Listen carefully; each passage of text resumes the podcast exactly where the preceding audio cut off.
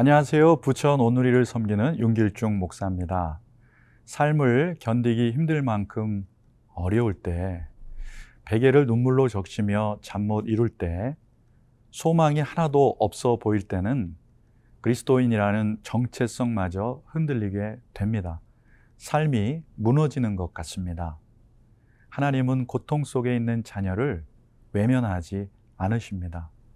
늘 언제나 사랑으로 돌보십니다.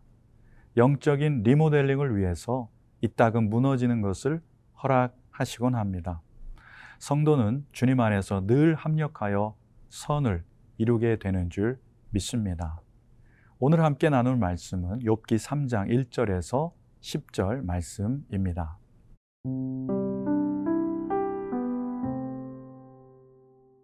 욥기 3장 1절에서 10절 말씀입니다. 그 후에 욥이 입을 열어 자기의 생일을 저주하니라.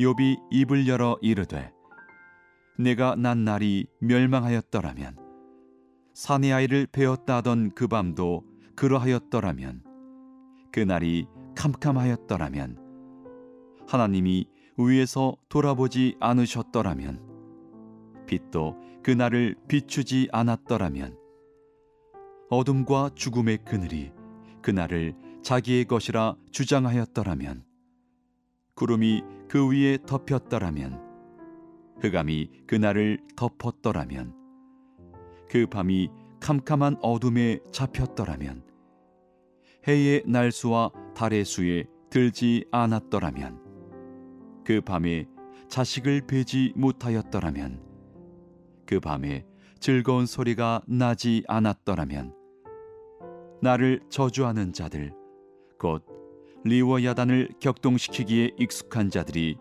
그 밤을 저주하였더라면, 그 밤에 새벽 별들이 어두웠더라면, 그 밤이 광명을 바랄지라도 얻지 못하며 동틈을 보지 못하였더라면 좋았을 것을. 이는 내 모태의 문을 닫지 아니하여 내 눈으로 환난을 보게 하였음이로구나. 욥기 1장과 2장에서 이방인 욥은 자신의 전 재산과 자녀들을 잃고 건강마저 잃었습니다. 그럼에도 하나님을 원망하지 않았으며 입술로 범죄치 않았습니다. 그런데 3장에 들어와서 욥은 갑자기 무너져 내리고 있습니다. 멀리 3명의 친구의 위문을 받으면서 격정적으로 자신의 마음을 토로하고 있습니다. 1절에 보면 욥은 자신의 생일마저 저주하고 있습니다. 그 후에 욥이 입을 열어 자기의 생일을 저주하니라. 욥의 생일 저주는 자신에 대한 것이지 하나님에 대한 원망은 아닙니다. 구약에 자기 생일을 저주한 사람이 또 있습니다. 예레미야 선지자도 자신의 생일을 저주했습니다. 예레미야 20장 14절에 보면, 내 생일이 저주를 받았다면, 나의 어머니가 나를 낳던 날이 복이 없었다면 하면서 어머니의 배로부터 출생하지 말았어야 한다고 탄식을 했습니다. 욥의 생일 저주는 태어난 날을 후회하면서 죽음을 갈망하고 있고 창조에 역행하는 말도 하게 됩니다. 예레미야 선지자보다 훨씬 강렬하게 다가옵니다. 2절부터 5절을 보시기 바랍니다. 욥이 입을 열어 이르되, 내가 난 날이 멸망하였더라면, 사내 아이를 베었다 하던 그 밤도 그러하였더라면, 그날이 캄캄하였더라면, 하나님이 위에서 돌아보지 않으셨더라면, 빛도 그날을 비추지 않았더라면, 어둠과 죽음의 그늘이 그날을 자기의 것이라 주장하였더라면, 구름이 그 위에 덮였더라면, 흑암이 그날을 덮었더라면. 욥은 자신이 태어난 날이 멸망, 즉 없었기를 바라고 있습니다. 자신이 태어난 날에 하나님의 돌보심을 받지 않고 빛 가운데 태어난 게 아니라 어둠이 지속되었더라면 태어나지도 않았을 것이라고 말합니다. 그러니까 태어난 그날이 없었으면 지금의 고통은 없을 것이기 때문입니다. 욥은 자신의 태어난 날이 흑암과 죽음으로 덮인 사망일이 되었기를 바라고 있는 것입니다. 욥이 쓰는 단어는 멸망, 캄캄, 어둠, 죽음, 흑암, 저주 등 아주 부정적인 단어들입니다. 욥의 정서 상태를 묘사한 단어들입니다. 욥이 자신의 생일을 저주하는 것은 극심한 슬픔의 표현입니다. 하지만 욥은 하나님을 저주하지는 않습니다. 우리도 삶이 너무 힘들고 어려우면 자책하고 비통해하면서 차라리 천국에 빨리 가는 게 낫겠다고 생각하게 됩니다. 이는 불신앙의 표현이라기보다는 하나님을 꼭 붙들려고 살려고 몸부림치는 모습에 더 가깝습니다. 이런 극한 상황 속에서 나의 이런 어려운 얘기를 들어줄 진실한 친구가 있다면, 나를 판단하지 않고 내 마음을 알아줄 믿음의 공동체가 있다면 놀라운 위로를 받을 것입니다. 하지만 궁극적으로는 하나님만이 우리의 참 위로가 되십니다. 정서는 영성의 신호등입니다. 부정적인 정서는 꾹꾹 눌러놓으면 안 됩니다. 십자가 앞에 나아가 정직하게 마음을 쏟아 놓아야 합니다. 하나님께서 우리의 부정적인 정서를 해소시켜 주실 것입니다. 내 영혼에 주님의 빛을 비춰주셔서 위로와 소망을 얻게 하실 것입니다.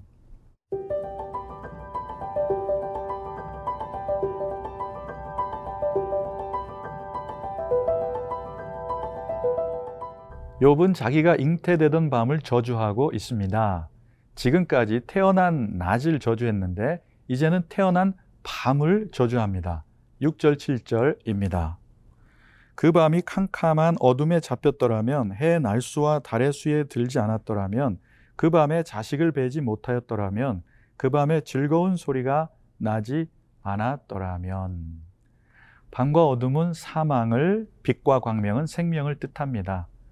밤이 어둠에게 맹수처럼 사로잡혀 먹혔으면 좋았겠다라고 말합니다. 7절에는 차라리 어머니가 불임이었으면 얼마나 좋았겠나라고 말합니다.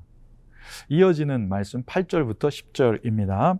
나를 저주하는 자들 곧 리와야단을 격동시키기에 익숙한 자들이 그 밤을 저주하였더라면, 그 밤에 새벽별들이 어두웠더라면, 그 밤이 광명을 바랄지라도 얻지 못하며 동틈을 보지 못하였더라면 좋았을 것을. 이는 내 모태의 문을 닫지 아니하여 내 눈으로 환란을 보게 하였음이로구나. 리와야단은 신화적 괴물입니다. 하나님을 대적하는 불가사의한 존재인데요, 이 거대한 존재를 다룰 수 있는 자인이 악의 우두머리 같은 사단 같은 존재입니다. 그러니까 욥의 태어난 날이 사단의 저주 아래 있었더라면 좋았을 것이라고 탄식하고 있습니다. 욥이 이렇게 다양한 문학적 표현으로 자신의 생일을 저주하는 이유는 지금 극한의 고난을 겪고 있기 때문입니다. 정서란 내면 상태를 그대로 가리킵니다. 정서가, 언어가 부정적이라는 것은 내면 세계의 질서가 무너졌음을 뜻합니다. 정서를 어둡게 하는 원인은 대개 나에게 있습니다. 빛이신 하나님과의 사귐에 시간이 없어서, 또 우선순위가 잘못돼서입니다. 하나님보다 사역이 앞설 때가 그렇습니다. 말씀을 읽지 않아서 그렇습니다. 그 말씀에 또 순종하지 않아서입니다. 때로는 과로나 스트레스가 주 원인이 되기도 합니다. 수면 부족 등이 원인이 되기도 합니다. 하지만 어떤 때는 내게 문제가 없어도 하나님께서 어둠 가운데 그냥 내어버려 두실 때가 있습니다. 소위 영혼의 어두운 밤이라고 합니다. 그 영혼의 어두운 밤에 우리가 해야 할 일은 한결같이 믿음으로 하나님을 바라고 구하는 것입니다. 영혼의 어두운 밤에서는 정서나 기분을 의지하지 말아야 합니다.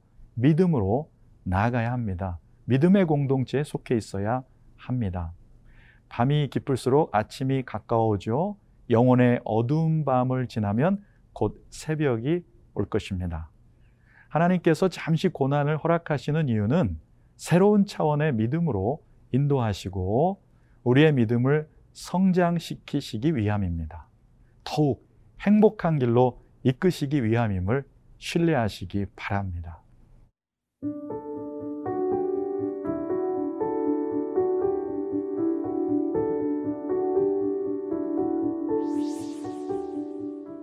사랑하는 주님, 욥이 자신의 생애를 저주하고 창조를 역행하는 말을 하는 것이 참으로 안타깝습니다.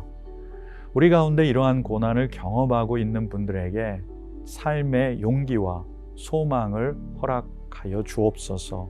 하나님을 원망할 때에도 하나님은 끝까지 나를 포기하지 않으시며 이 모습 이대로 사랑하시고 받아주시는 분임을 신뢰케 하여 주옵소서. 우리의 영혼이 회복되게 하시고 우리의 날을 새롭게 하옵소서. 예수님의 이름으로 기도드립니다. 아멘.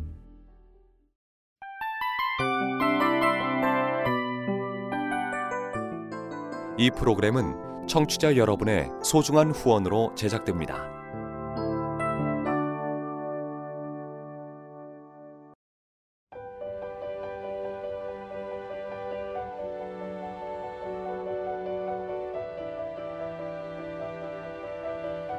세상에는 수많은 교회들이 있지만 더 깊이 있는 말씀 강해를 찾기 위해 크기로만 교회를 선정하지 않습니다.